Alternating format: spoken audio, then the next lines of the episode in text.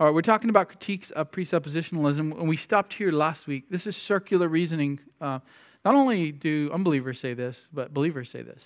Uh, we need to need to go somewhere else. We need to talk about reason. We need to talk about uh, philosophy, and they will say you can't do this kind of argument where the Bible is the Word of God because the Bible tells us it is, because the Bible is infallible. Therefore, we have to believe it's the Word of God.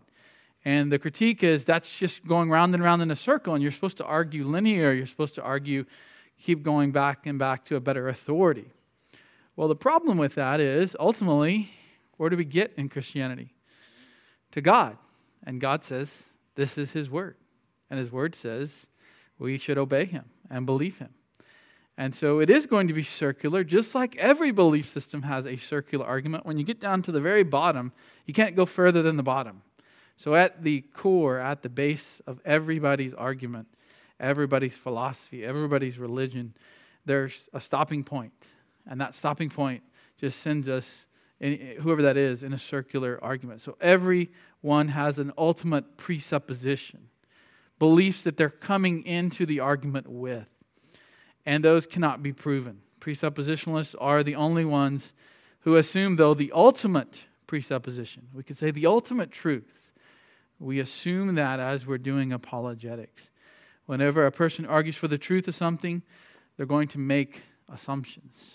They're going to assume, like the Christian should, that God is real, that God exists, that the Bible is God's word. And it, it testifies that it is, and we'll get into that later. But uh, this is something that we all should go into it with. Uh, John Frame says in his little book that I've recommended everyone else reasons the same way. Every philosophy must use its own standards in proving its conclusions, otherwise, it is simply inconsistent.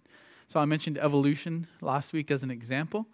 Why do you believe in evolution? Because I think it's right. And, and you ask them, well, where did you, you know, what's the authority on that? Well, the textbook, let's say, or my college professor. And then ultimately, you get to a textbook well, who wrote the textbook? Well, some men did. Where did they get that from? Well, they got that from their professors and their studies. And you go all the way back to Darwin or wherever you want to stop, but at some point, you stop at man's reasoning process, man's ability to think. We can think, therefore, we can interpret the world rightly.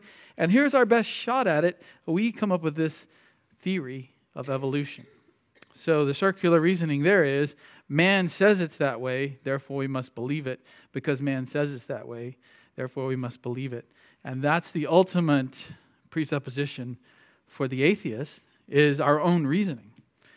We as Christians have God and his truth as our ultimate truth. Now, those who believe that human reason is the ultimate authority in all matters, that's called rationalism, must assume human reason is the ultimate authority.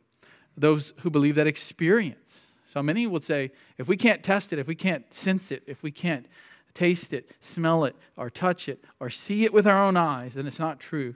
This is called empiricism, a philosophical way of thinking. Uh, empiricism, they would say experience is the ultimate authority. I've seen it with my own eyes, therefore it must be true. And you've all come across this, right? Don't, don't argue with me, they might say, on, on my belief system. Some believers do that same thing, right? I experienced it. I saw this. I had a vision. I had a dream. Someone spoke to me. And you can't argue, even if the Bible proves them to be false, you can't even argue with them because they're convinced based on their senses or what they think is real. John Frame again, the point is that when one is arguing for an ultimate criterion, what's your ultimate foundation for truth? Whether you're arguing from Scripture, which we should, or Muslims arguing from the Quran, or uh, atheists from human reason, sensation, whatever, one must use criteria compatible with that conclusion. If that is circularity, then everybody is guilty of it. So it's really not a, a fair critique of presuppositionalism because every system of apologetics, every belief system out there, ultimately comes down to, as far as it can go, the foundation, the presuppositions, and it's going to be circular. So everyone has that? I already went through that slide. Okay, let's go to some more critiques then. Uh, I mentioned critiques of the other systems. I think this is the best system. I've already argued that last week, and uh, we should have that audio up uh, this week for you to listen to from last week and today. Um, other critiques, uh, it is difficult to understand and does not seem to be very practical. It's much easier to look up on the internet, you know, 57 evidences for the existence of God and sort of just print it off and give it to your friend, right? It's just, you know, there's oxygen in the world and the earth isn't falling apart and just scientific things like that. But presuppositionalism requires some ability to handle Scripture. Not a perfect ability, not that you have your PhD in the Bible, but you've got to know the Bible to use the Bible. And you've also got to understand a little bit about the person you're talking to so you can ask the right questions to undermine what it is that, that their worldview is based on. And so I don't think it's difficult to understand. It is if we just go off the last few classes, which is all the, the heady stuff, the intro stuff. Uh, if you read some of these books that I recommend and you think, man, I can't understand this, that's okay because we all start there. And a lot of the guys who write them have training in philosophy and theology, and they're interacting with philosophy, so they use big words. Uh, it's not difficult to understand once you sort of get the hang of it. By the way, the Bible's difficult to understand until you study it, until you get into it. Theology is hard until you get into it and apply yourself. Uh, third critique, some would say it says it affirms the use of Christian evidences, but these are hardly ever emphasized. So a presuppositionalist still uses evidences. Uh, we just use them rightly with the assumption that the Bible's true. And they would say, well, you say that, but you never use them. Well, that depends. Depends on who you're talking to. Uh, depends on uh, what your personal belief is about evidences. I, I uh, think the Bible says that every person, every unbeliever, comes into this world. Everyone's an unbeliever as they're born, and they have a sin nature, and that affects their minds. And so you can throw evidences at them all day long. They're just going to twist it, and we see that. We see this belief that science is going to give us eternal life, and you know, if you, if you freeze your head, someday they'll be able to bring you back and you'll live forever.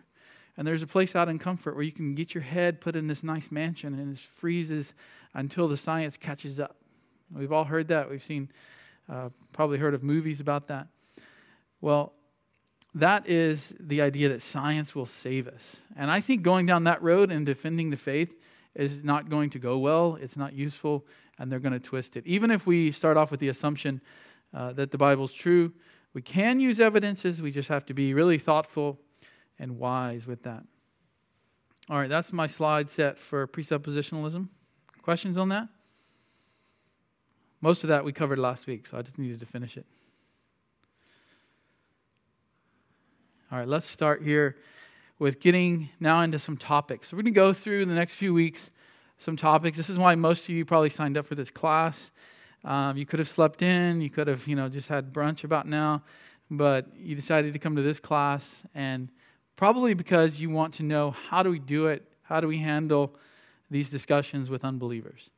And so that's what we're going to be looking at going forward. Uh, the big issues or, or the big systems of belief that you're going to run into. This is not an advanced class on apologetics. You're not going to get the most in depth arguments. We got a couple of books I've already recommended in the bookstore. From there, you can find many others that will take you as deep as you want to go into presuppositional arguments. And you'll find that some of those books you have to read a few times even to, to understand where they're going. So let's talk about God's existence in atheists. That seems to be a big topic when it comes to apologetics. How do we speak to an atheist? How do we speak to an agnostic? How do we speak to somebody who doesn't believe in the God of the Bible? What do you do? How do you apply presuppositional apologetics in that case? And, and these are difficult situations. I mean, these people are usually very set against Christianity, against the God of Scripture. And you have to have wisdom and you have to uh, think wisely as you're talking with them. But ultimately, remember the goal is to not only defend the faith, but to see them come to saving faith. And only Spirit can do that. But that's your goal. It's not to be the best debater. You know, that's, that's an attorney that does court cases, right? The best presenter and debater. Or maybe somebody who does Christian debates. But the goal here is to see the person abandon their worldview and come to Christ. So let's just do a review of what we've already talked about here. Uh, apologetics is persuading people to think through their worldviews. This is a really good definition that I like for it. Think through their worldviews, abandon their false beliefs, and embrace Jesus. And all the while, you defend the faith. You don't chunk the Bible in the trash and say, let's go to some neutral ground. You're keeping the scriptures, you're using the sword of the Spirit, but you're asking them questions and making statements that persuade them their worldview is not correct. It doesn't line up with reality. And you want to see them abandon it then. Once they see that, they don't always see that. God's got to give them some amount of, of ability to see, of course, and then turn to Christ. So we'll come back to that and, and uh, split it out there, that definition. Uh, secondly, uh, the faith we are defending is the whole content of the revealed message taught by the apostles and contained in the scriptures, the doctrines of the Christian faith. Doesn't mean every conversation you're going to have is on these, but you're not just trying to get them to believe it's possible there's a God somewhere. That's not the goal. You spend your whole life with somebody trying to just convince them that probably, possibly, maybe there's a God. Maybe you can see that. Certainly, you can see that possibly. That's just running around in the weeds. Let's get on track, go to Scripture, and we're going to defend the faith from the Scripture and the whole content. So that means sometimes you're doing apologetics inside the church. Sometimes a fellow believer is going to actually go and give some false teaching or error or attack the scriptures. Believers often get really mad when they come across certain verses or hear them preached. And there has to be a defense. And a, a preacher is giving a defense when he's uh, talking about that. When you're talking about election and somebody says, that's not in the Bible, you've got to give a defense for that or do the best that you can from, from Scripture. We're all commanded to always be ready. This was 1 Peter 3.15. We spent some time in that a few weeks ago. Always be ready to give an, a uh, defense, an answer for the hope that is within us. Be ready. As a Christian, you should be ready. Doesn't mean you're going to be the best at it. Doesn't mean you have all this extensive training, but you have to get to a level of preparedness so that you are ready. And you can do that with gentleness and respect. Not just yell at them and say, well, that's what you believe, and this is what I believe, and you're going to hell that's not really going to do much for somebody. You, have got to sit down and love them enough to talk with them in a loving way and tell them the truth. There's no neutral ground. Remember that. In presuppositionalism, at least, there's no neutral ground with the unbeliever. And we should never leave the Bible out of it. Well, let's set the Bible aside. No, I'm not going to be able to do that because the Bible is where I get my beliefs. It is the ultimate truth. If Christ is Lord of all creation, especially believers, we cannot leave him out of apologetics. We simply cannot set the Bible aside. We cannot throw Christ out and come over here on their territory. There's no neutral ground, by the way. So if you're leaving your foundation, guess what you're now standing on to argue with them? You may not realize it, but you're on their turf, their foundation, uh, in, a, in a sense. So remember, sin affects the unbeliever's intellectual abilities. It's not just the heart, it's not just the body, it's not just the, the desire to sin, but their ability to think. I mean, even as believers, we're still trying to grow and understand better and better God's ways and learn about Him. But the unbeliever doesn't have that. We looked, especially in uh, 1 Corinthians 2 14. They don't understand, they cannot understand spiritual things. And so it is very likely when you tell them something that's true, they're going to suppress it. This is why evidence is just piling up evidences don't work because they suppress it. They push it down. The Bible says they don't want to hear the truth about God. Therefore, we should not use evidence as proof. Evidence is not our ultimate proof that God exists or that Christ was raised from the dead. Uh, as our foundation of the Christian faith, evidence does not work. You're going somewhere other than the Bible. And that's not the sure foundation. So the Christian faith is not based on archaeology. You don't say, if somebody says, why, why are you a Christian? You don't say, well, because you know, in Israel, they dug up this old uh, building and it proves that God exists. Hopefully, you don't say that. Uh, you don't say, well, the Romans wrote a lot about Jesus, and even the unbelieving Romans said that there was this Christ, this Messiah that Israel believed in. So that's why I believe. My foundation is based on, you know, Cicero or Pliny the Younger or Pliny the Elder or whatever. You don't say that.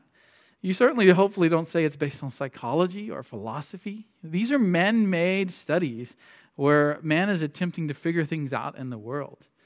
We don't base our faith on that. So don't go into apologetics trying to base everything you believe on those things as well. Scientific or historical evidence will not bring about faith. You're not going to argue somebody into the Christian um, regeneration, for example, or the Christian faith by giving them historical documents or giving them all the things that the intelligent design people have written. Those might be helpful in your argument as long as you have the Bible as your foundation, but you're not going to bring them to faith through that. It's God's Word. So why not just use God's Word as the tool that it is to defend the faith? And you never know what verse might get across. You know, R.C. Sproul was saved ultimately by this verse in uh, Ecclesiastes 11 about the tree falling. Tree falls in the woods. There it lies. That opened his eyes. I mean, it was just like that. And there are many other verses uh, in the Old Testament you might think, how does that save anybody? But sometimes that's how it works. It got him to thinking, and he recalled some of the truths about Christ and the Bible. And I won't go through his, his testimony, but uh, use the scripture. You don't know how God's going to use the Bible to open their eyes. And lastly, here, uh, man does not get to weigh the evidence of God's existence. It's not like they got their, their side of the scale to put all that they want on that side, and we have our side, and let's see who can get the heavier, weightier, more arguments, and let's see where the scale goes. It doesn't work like that. Man doesn't get to set himself up as judge. We got to go into this, with atheists especially, assuming, because we already believe, and we need to make that clear, that there is a God.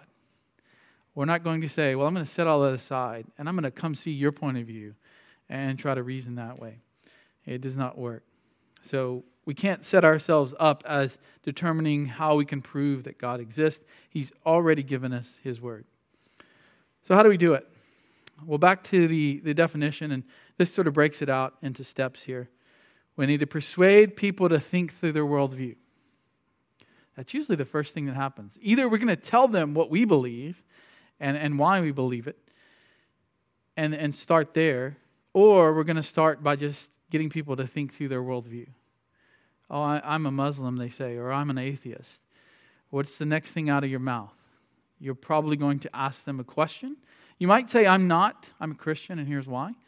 But you could also just start asking them questions. Uh, one of you caught me out here last week and said, I think what I'm going to do is just ask a lot of questions whenever I am talking to an unbeliever. And that's a great thing to do ask a lot of questions, not to learn what they believe necessarily, but to get them to think through it. So they need to be, you know, key questions.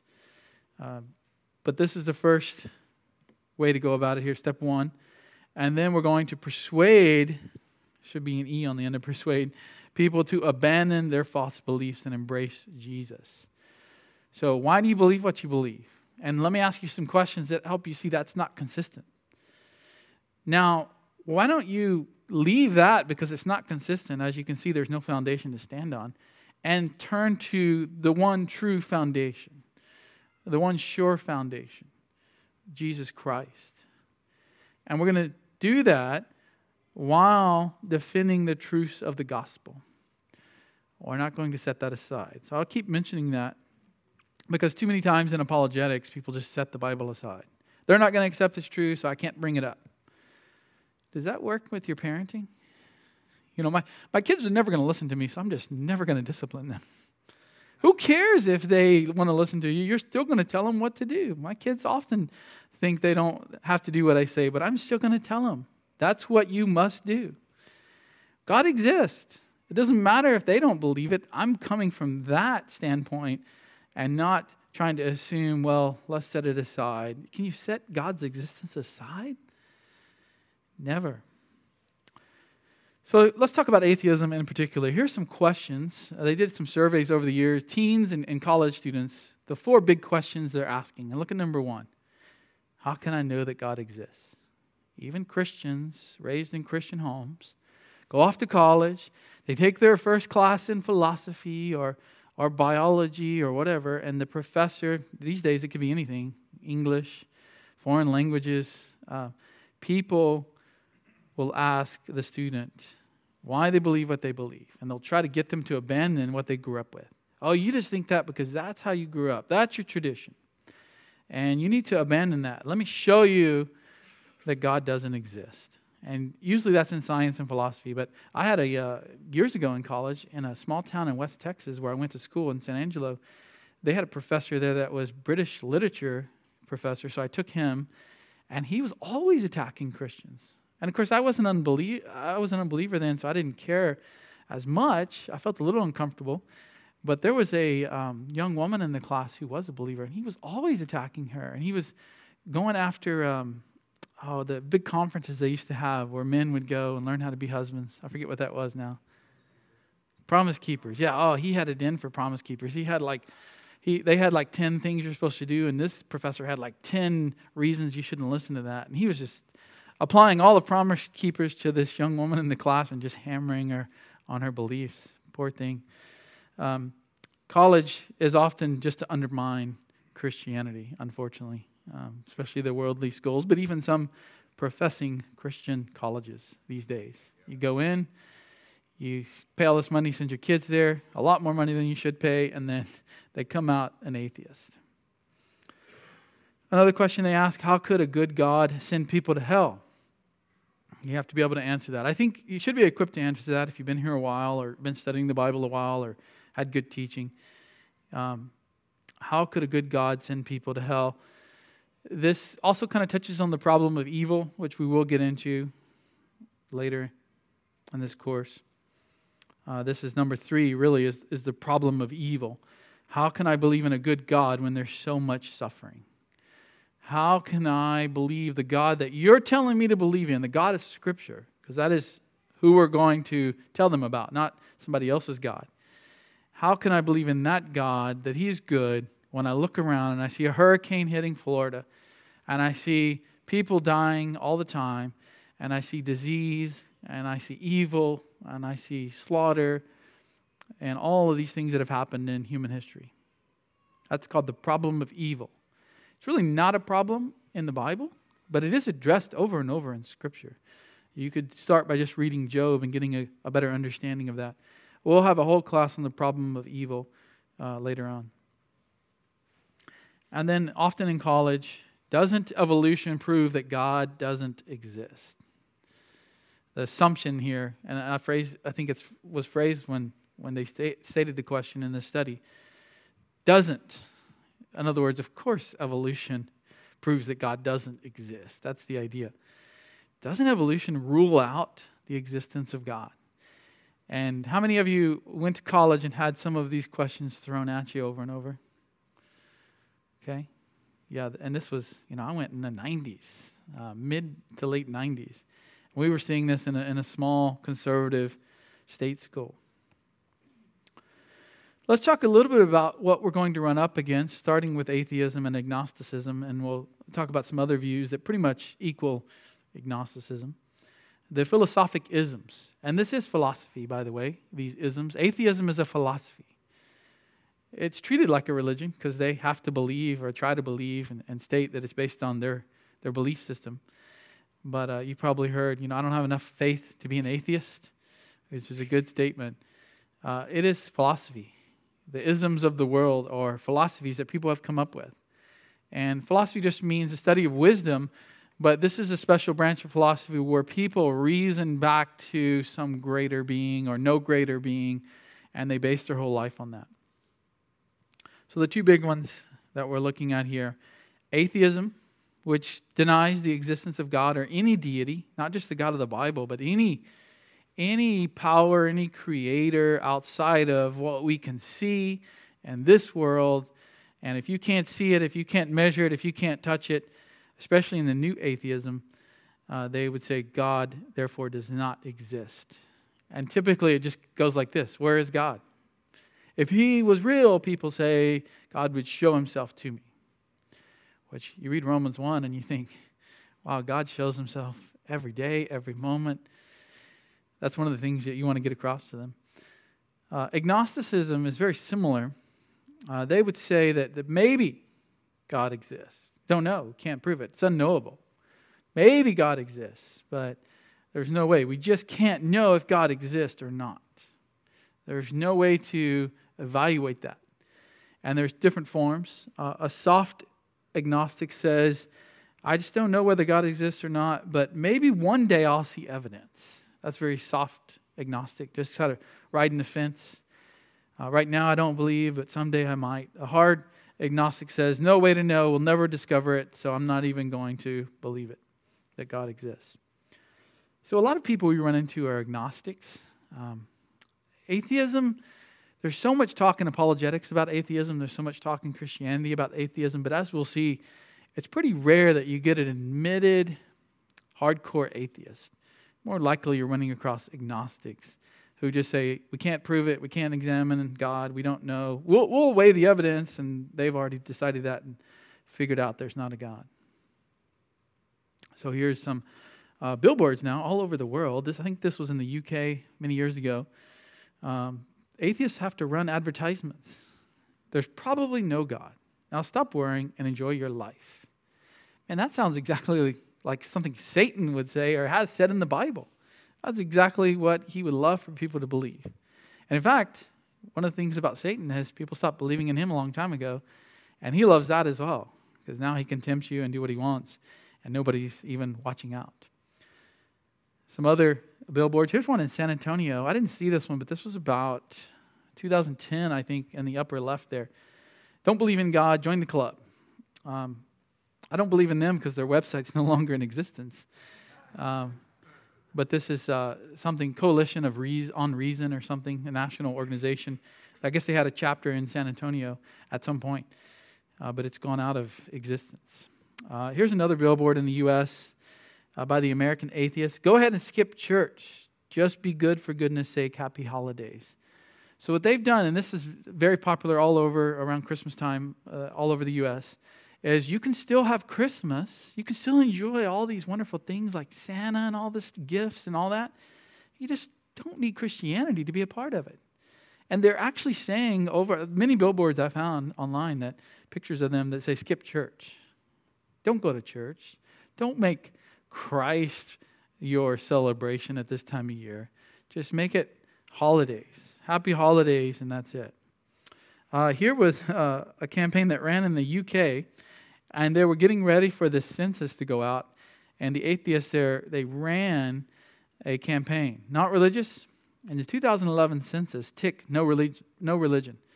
So this guy supposedly says, I put Jedi in the last census, but I'll tick no religion this time. I'm not religious, and I don't want bishops and the government saying this is a religious country. That's just an excuse to keep religion in politics. So, all kinds of, of fallacies and errors there in his thinking. Um, but he was trying to be sarcastic and put Jedi, the religion of Star Wars, in the census. So, it's, it's almost a mockery in many cases of Christianity. Talking about religion, uh, some of the latest stats here on atheism in the world. Uh, percentage of respondents in each country claiming to be either not religious or atheists, which is pretty much the same thing. Uh, maybe they're agnostic, but they, they refuse to say they believe in any God. And so the darker a country is, the more percentage of atheists. You see the red country there? That's China.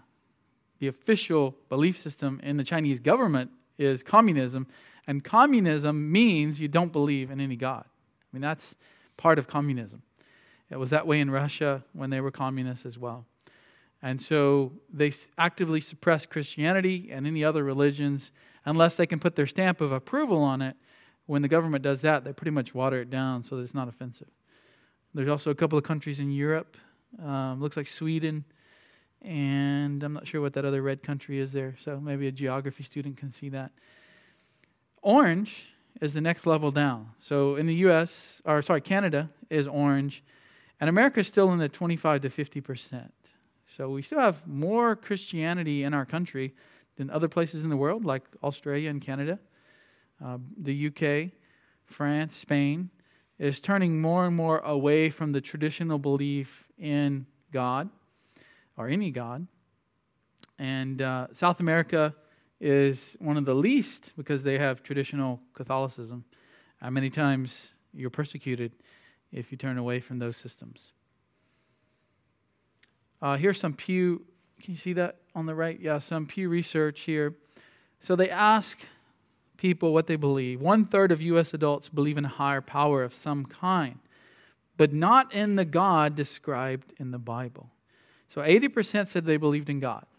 So we're talking about those who don't believe in God, uh, 19%. And then of those people, they ask, What do you believe in? And some said, I do believe in some higher power or spiritual force. Not a God, they would say, but so, something, right? The, the universe. You often hear, The universe will take care of all things.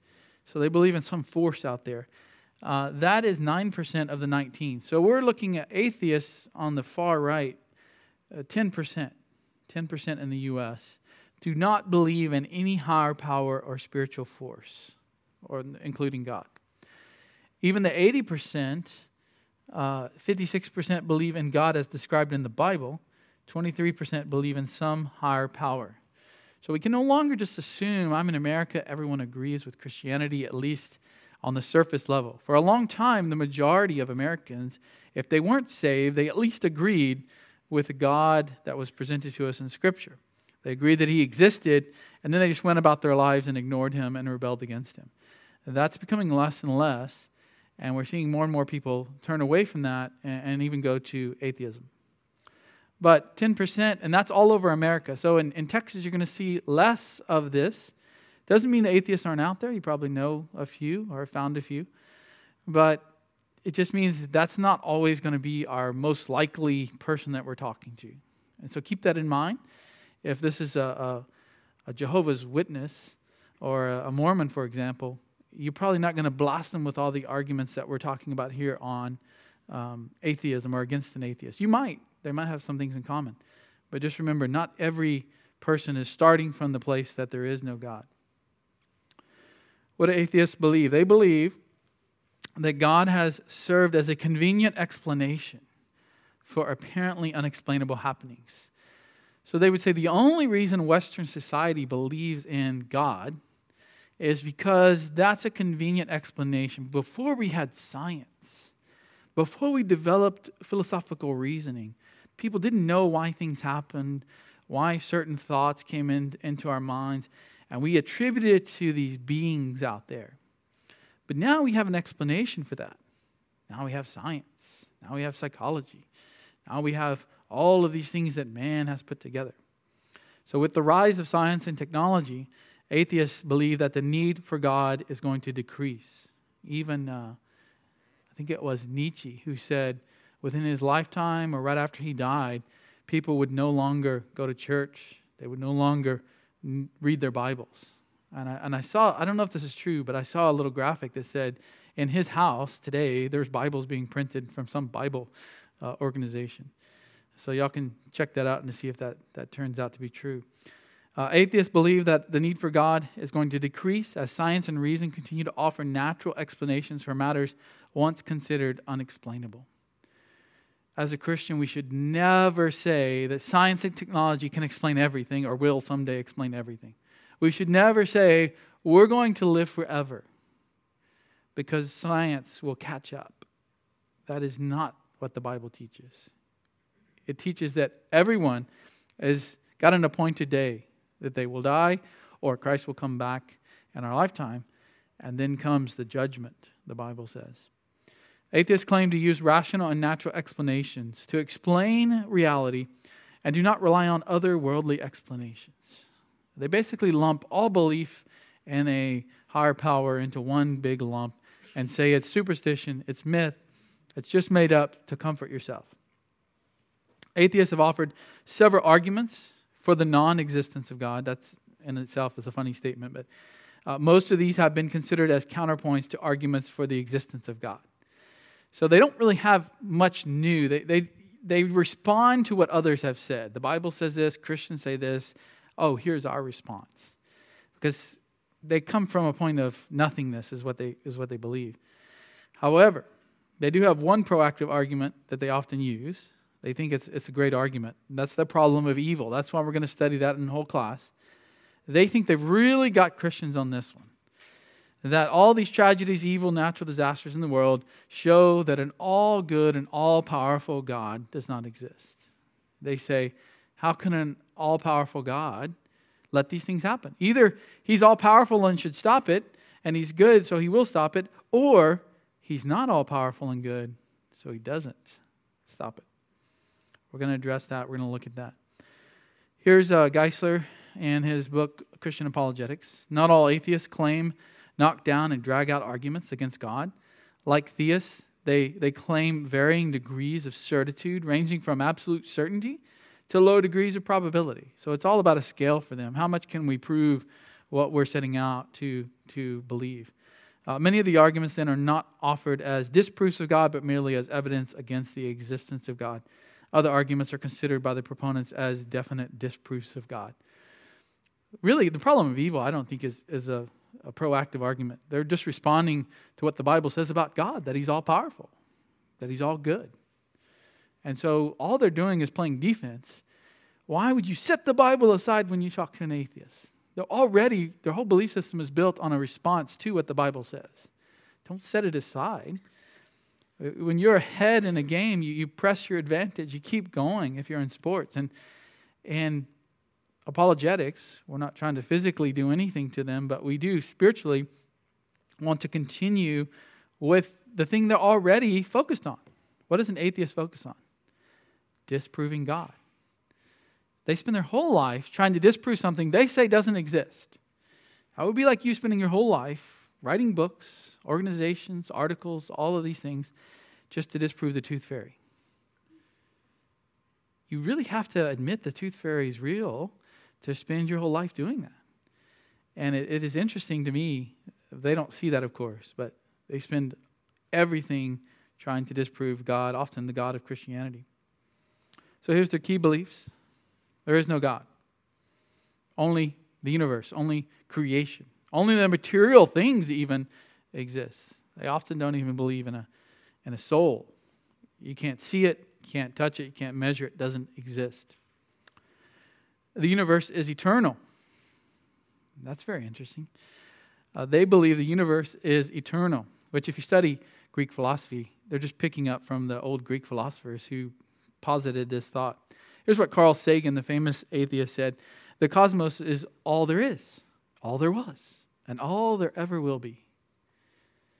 So they say they don't believe in God, but they just took the cosmos, the universe, the creation, and inserted it in the place that we would normally say God is. The universe, they say, is not caused, it's just there. Isn't that convenient? It's just there. Because they understand if, if you have to keep going back to find the cause, the first cause has to be God. So they just say, you know, it's just there, it's eternal. There's no ultimate purpose, number three, in the universe. And human beings, number four, are matter in motion and have no immaterial soul. The only reason that you do anything, that you love, that you have feelings, that's just chemicals in the brain. And if you don't think rightly, the way society would say? Or you you don't even you struggle with sin and you have these problems in your life? We will fix it by fixing your chemicals. We'll give you something to fix your chemicals and voila, you feel better, you know? You drink a whole pint of whiskey and you feel better. It's chemicals. We'll just medicate it because we're very advanced now. Fifth, key belief no moral absolutes exist. Except they just stated what they consider a moral absolute, right? And you got you got to think logically here. This this is doesn't even make sense. They're making a statement they believe to be true, and they believe it's absolutely true. No moral absolutes exist. That's crazy. That's like me speaking out loud saying speech doesn't exist as I'm speaking it. They, there are widely accepted and long enduring values, but there's no absolute lawgiver. The only reason we believe this is because it goes way back in history in our world, in our society. That's the only reason people believe things. And even uh, right and wrong is just societal. Good and evil, the thought of good and evil. This is really popular in Hollywood and, and many um, Americans today. It's really not good and evil, it's just, just the way you think about it. There's really no evil. And then suddenly some great tragedy happens where somebody slaughters a bunch of people. Oh, that's evil, they say. Now suddenly what they know in their heart comes out. And then when that tragedy doesn't happen for a while, they go back to saying, well, good and evil is just what you make of it. You know, you, you decide. You're the master of your fate. You, you can only suffer if you believe that some harm has been done to you. It's all about mind and matter, positive thoughts, all these things. Number six, atheists usually recognize the reality of evil, but this evil is not seen in relation to God, but is part of a random universe that often brings negative consequences. So, in their mind, evil is just random molecules that happen to collide and cause a problem. It's just random. Randomness. It has no purpose, has no meaning, there's no design behind it. This is why the sovereignty of God, which too many Christians reject, is so important. Because if you don't believe in the sovereignty of God, even as a professing Christian, then you're just saying things are happening at random. Or there's another God out there other than the God of the Bible controlling it. So to say God is not sovereign is to say someone or something else is causing these things. To the atheist, that's the cosmos, that's the universe, just doing random things. So they don't believe in God, but they believe in the universe, the cosmos, which is their God. There is no eternal destiny for individuals. When you die, you go into the ground and cease to exist. There's nothing after this world because they can't measure it, they can't they can't conceptualize it in the human mind. You have to go to the Bible to get that knowledge, and therefore they reject it. So, what do we do? Well, let's just remember last week, uh, I think we looked, yeah, we read through Psalm 14. No, no, we read through Psalm 19. That's coming up later. Let's look at Psalm 14. What does it say about the atheist? The fool has said in his heart, There is no God. The fool in the Old Testament is a sinful unbeliever. We sometimes say, well, Christians are foolish, and they can be in our modern sense of the word. But in the Old Testament, the fool is always somebody who is not doing what God has told them or commanded them to do. And so the fool says in his heart, There is no God. They are corrupt, the Bible says. They have committed abominable deeds. Why, in other words, why is it they say there is no God? What's really behind that? They're corrupt. They've committed these evil sins. There's no one who does good. We know where that comes from or gets uh, brought over into the New Testament in Romans 3. The Lord has looked down from heaven upon the sons of men to see if there are any who understand, who seek after God. Again, Paul quotes this in Romans 3, proving that mankind is sinful. They have all turned aside. Together they have become corrupt. There is no one who does good, not even one. Look at how the Bible, how God handles the atheist. The atheist says there's no God. Now, God gives a philosophical proof to prove his existence. Is that what happens here? No. What does he do? He goes after their heart. He's talking about their heart being sinful. In other words, the reason they don't believe in God is because they're sinners. And if they believed in a God, what would that mean about their sin? That it's punishable. That there's a God who might punish them for their sin? Can't, can't do that. Let's just erase them out of existence. And so the Bible ties this belief that there is no God to the sinful heart of the unbeliever. This is not, uh, you won't find an example in the Bible where there's, look at all these evidences to believe that God exists.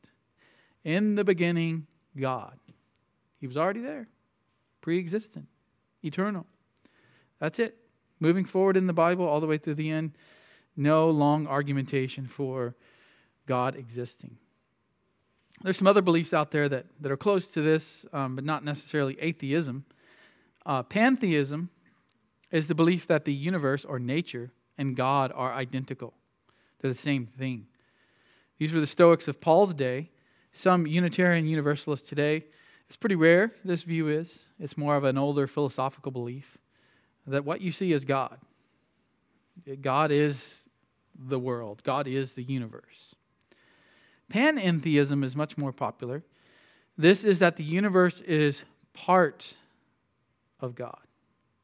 But God nevertheless transcend, transcends or has some existence separate from it. So God and the universe are not equal, but the universe is, is part of God, people would say. Part of maybe, the body of God, if you wanted to think of it that way. Uh, these kinds of beliefs are in Hinduism. Uh, North American native peoples are definitely panentheists. Christian process theology. There are people who say they're Christians, but they believe God changes, that God is in time, that God is not just exactly like creation, but He's in time so that He changes over time. He's, God is going through a process. This became very popular in the last century and, and is still today. Gnosticism, That's pretty much believing whatever you want. Uh, Kabbal, Kabbalism, which is a type of Jewish mysticism, and uh, the Ismaili Shia Muslims believe this. Of course, you're familiar with polytheism, belief in multiple gods. These were the ancient Greeks, the Romans, ancient Egyptians, pagans, today modern Wiccans and Hindus, and uh, I would even say, I should add Mormons as well. Mormons believe that everybody can become a god, and there already is that happening, so uh, polytheists. Some other views deism. Deism, this is, is where you can't just stop when people say, oh, yeah, I believe in God. The deist believes God created the world, but does not intervene within it. He's the architect, he's the designer, but he doesn't hold us accountable for anything. There's no judgment, there's no afterlife. He just he just set it up in motion. And this was very popular during the Enlightenment, 17th to 18th centuries. Uh, many of the early American um, people who helped our government get started and, and those who wrote, and even some Christians eventually became more deists than biblical belief systems. Uh, they reject miracles in Scripture. The major proponents John Locke, Thomas Paine, Ben Franklin, probably, Thomas Jefferson, who cut most of the Bible and had his own little thin few pages that he made up, are kept from the Scriptures. The, Mas- the Freemasons, uh, most Americans probably, they would say there's a God, but how many agree that it's the God of Scripture? And even those who check it on a survey, you really wonder do they really agree with what the Bible says about God, or are they just creating uh, their God in their own mind, who set the world in motion and then stepped back? The absentee God. He set it rolling, he got everything going, he wound up the clock, and then he just stepped away. Monotheism is the belief in one God. But even there in apologetics, you have to realize that that doesn't mean they're Christian. Even if they believe in one God, they can be of any of what's called the Abrahamic religions Judaism, Christianity, or Islam, or even the, uh, I think it's Baha'i faith. Lots of people say there's one God. Does that mean they're saved? Does that mean they believe in the God of Scripture? No. And then, of course, the biblical God, as we read about and study, is Trinitarian monotheism, a triune God. Trinity. Three persons in one Godhead. But there are many who say they're Christians and reject this. The Christadelphians. You probably have heard of them or are driven by maybe a building that says Christadelphians. Uh, Jehovah's Witnesses, certainly have heard of them. Unitarians, these are those who reject the Trinity but believe in one God. Oneness Pentecostals, or the United Oneness Pentecostals. T.D. Jakes being the most famous rejects the Trinity. They speak of God changing, but he's never three persons at once. He changes from Father to Son to Spirit. And then Christian scientists, Mormons, I think they would be not Trinitarian and obviously uh, polytheist as well. Let's go back. If you can see this here, um, the first one is monotheism, just, just in a 30,000 feet level, we're looking here at what the belief system is. We have the universe, and we have God is not the universe, he's outside of that. Then we have polytheism, so the universe, and then many gods around. So they pray to different gods. Then pantheism, the universe and God are exactly the same. So there's one circle, and that's it. And then panentheism at the bottom. God is bigger than the universe, but the universe is part of God.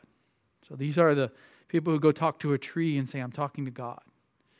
This is, uh, what was the movie with the blue people that you shouldn't watch? But if you did, we'll forgive you. What was that called? Avatar, right. You got to go talk to the tree. And, and there's a lot of cartoons, right? Um, what's the Panda movie, right? Where they, the, I don't know if it's one, two, or three, but he goes and talks to the big tree, and, and the tree is sort of the spiritual being. You talk to the creation because it's part of God. Panentheism, very popular in uh, sci fi and children's stories, movies. So I mentioned earlier we shouldn't use these philosophical proofs. Uh, this was the very first class or second class where we talked about not using the classical proofs. That we love R.C. Sproul, but uh, using the, the philosophical method like he did, or, or Augustine or Aquinas, It, it relies on man's reason, not realizing that sin has really affected man's reason. Uh, if we don't use neutral ground, then how do we even have a common thing with the atheist? What do we have in common? Because that's the idea of, of neutral ground. Let's set the Bible aside. We'll get over here on neutral ground. Turns out it's really not neutral because they're going to twist everything to the unbelieving view. Uh, proofs end up going back to human reason. So, what is our point of contact? Well, we have quite a few, the Bible says. We're both made in the likeness and image of God. You're not talking to another type of creature here. You're talking to a human being, and the Bible says that man and woman is made in the likeness and image of God. So you already have a common ground. We won't call it neutral ground, but you have a common ground. That means, assuming everything is, is working right, they can hear you, they can speak, they can, they can think, even though it's tainted by sin. Uh, they're a creation of God and we should love them for that. This is why racism and murder and all of these things are so sinful, is because we're talking about people made in the likeness and image of God. So we have that in common. Remember that. Also, everyone has a natural knowledge of God from nature and the conscience. According to Romans 1 and 2, and other passages, but those are the clearest, they already know there's a God. Well, they're atheists. Yeah, but they're not real atheists. They're just suppressing the truth. They put a label on themselves. It's like a man these days who calls himself a woman. He's not really a woman just because he calls himself that. He's a man pretending to be a woman. Well, they pretend that there's no God, but there's still a God. So they know this in their heart, the Bible says, their conscience, and they also can witness it in nature. The Bible never tries to prove God's existence. I already mentioned that. It presupposes, it assumes. Our presupposition is an assumption. It just starts off with the assumption that God exists. Because God put it in our hearts, because God put it in creation that He exists, we have evidence, of course, for that, that He put there. He doesn't need to even say anything. We already know. Even the atheist has to assume God's existence every day to function in the world. This is a huge argument develop it more next time we meet. Even the fact that they're talking to you proves God's existence. Even the fact that they're using logic, even the fact that they get in their car and expect it to start, even the fact that they watch the news and can see that rain is coming on the radar. Hopefully, we'll get some rain sometime soon. But usually, the, the uh, person is using some kind of scientific method to predict rain. Where does that ability come from? Thinking, seeing, they're already assuming that things are going to work a certain way in this world, and they're using their mind that God has given them. So they're living every day as if God exists, but they're just telling himself he doesn't. So all mankind knows God through creation. We won't go through these verses. Uh, if you want to, if you weren't here when I went through Romans one, go back and listen to those. I take a lot of sermons to develop that uh, section there. God has revealed His wrath there. It says, uh, against all men who suppress the truth and unrighteousness. And that which is known about God is evident in them. Or they don't believe in God. God says they do. So don't argue with God, just go into the conversation knowing they already do. And let's talk about the reasons why they believe what they believe. Why? In other words, you're trying to figure out why are they suppressing the truth. And ultimately, we hope that they would say, because they're a sinner. But they don't always get that far. Um, it's not that which may be known about God, but that which is known about God, because He made it evident to them. He made sure every single person knows He exists. And not only that, they know something about Him. His attributes, His eternal power, His divine nature have been clearly seen in verse 20. Clearly seen. Clearly seen. Even if they don't have eyes, they can feel. They're without excuse. At the judgment, they'll be without excuse. They can't say, I never knew there was a God I was supposed to glorify. God says they do know this, and they have no excuse. So remember that as you're talking to the atheists. They actually know God exists, they have no excuse. They're suppressing that truth because of their sin. Even though they knew God, they did not honor him or give thanks. So now we start the cycle that shows how sin develops uh, in each person and in the world in general. They knew God, They set him aside. They did not honor him or give thanks, or really glorify him. I think is a better translation than honor here. Uh, if I recall, it's the Greek word doxa. They did not glorify him or give thanks. And later, long list of sins at the end of Romans 1, and it says, even though they know the ordinance of God. The ordinance of God is that these are sins that Paul lists. Even though they knew it, they heartily went into those sins and they cheered other people on. They clapped. They said, Go for it. That's your level of sin, go for it, have fun, enjoy yourself. Let's just brief, uh, briefly review a theological concept the difference between natural versus special knowledge, or you could say revelation. There's natural revelation, there's special revelation. Here's a verse speaking of that Romans 2 14 through 16. For when the Gentiles who do not have the law do instinctively the things of the law, these, not having the law, are a law to themselves. So they know right from wrong in their heart, in other words. And that they show the work of the law, the Mosaic law, written in their hearts. So they line up with God's Mosaic law that He gave Israel because they have the law of right and wrong that God has already given them. By the way, there was a law of God before there was the Mosaic law. But I think we'll talk about that in the sermon more today. Uh, their conscience bearing witness and their thoughts alternately accusing or else defending them on the day when, according to my gospel, God will judge the secrets of men through Christ Jesus. So their conscience will be the witness against them. They knew right and wrong. They didn't care. They did it anyway. And their conscience will be like a witness saying, You knew this was wrong. Acts 14, 17, and yet he did not leave himself without witness, in that he did good and gave you rains from heaven and fruitful seasons. Is this revealed through special knowledge, scripture, in other words? Are God speaking to the prophets? Or is this just natural? These are natural things. God put it in our hearts that we would know right from wrong. There's a law of the heart. God sends rains on the just and the unjust, Jesus says, and makes their crops grow. Paul says he does good to you, he sends rains from heaven and fruitful seasons. These are natural things to help people understand and know that God exists. The light of nature in man and the works of God plainly declares that there is a God. This is from really the Westminster Catechism, but it's, it's cleaned up with Benjamin Keach, the Baptist, and then John Piper as, as a newer edition. Uh, the works of God show this the light of nature in man, knowing, knowing who we are, plainly declares that there is a God. But his word and spirit only do effectually reveal him unto us for salvation.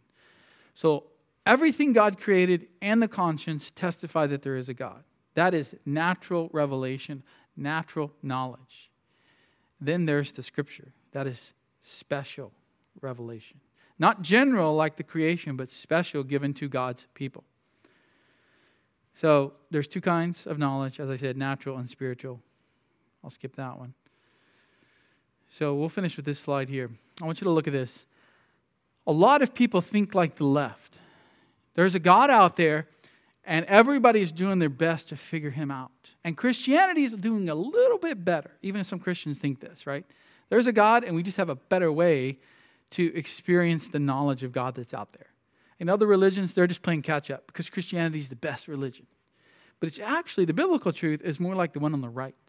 There's a knowledge of God in the middle, and people take that and go two different directions with it because we have the Bible, because we have the Spirit, because we've been regenerated and seek the Scriptures, the more we grow, the more we learn about God. We experience life with God, we grow in our knowledge and our depth. But that all starts before we're even saved with the acknowledgement that there is a God. False religions and philosophy know that there's a God, and they reason from that the wrong way. And they reason into ignorance, Paul says in Romans 1.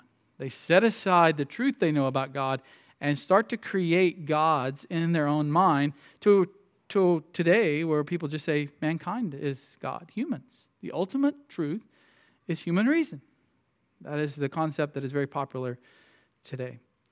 So we'll pick up on this um, next Sunday, Lord willing, and I'll give you some more specific things you need to ask uh, at the very end, that's what you came for, the end of these slides, what to ask when you start the process with an atheist. Just some general questions to get them think through their worldview.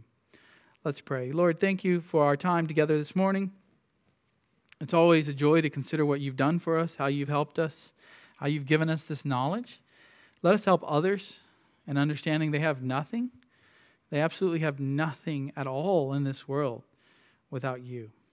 We don't even take a breath, we, we don't even eat our food without you bringing all of these things to pass, all of these things into motion, all of these things into our lives. So help us to, to love you so much that we continue to study and grow and then help others with this knowledge.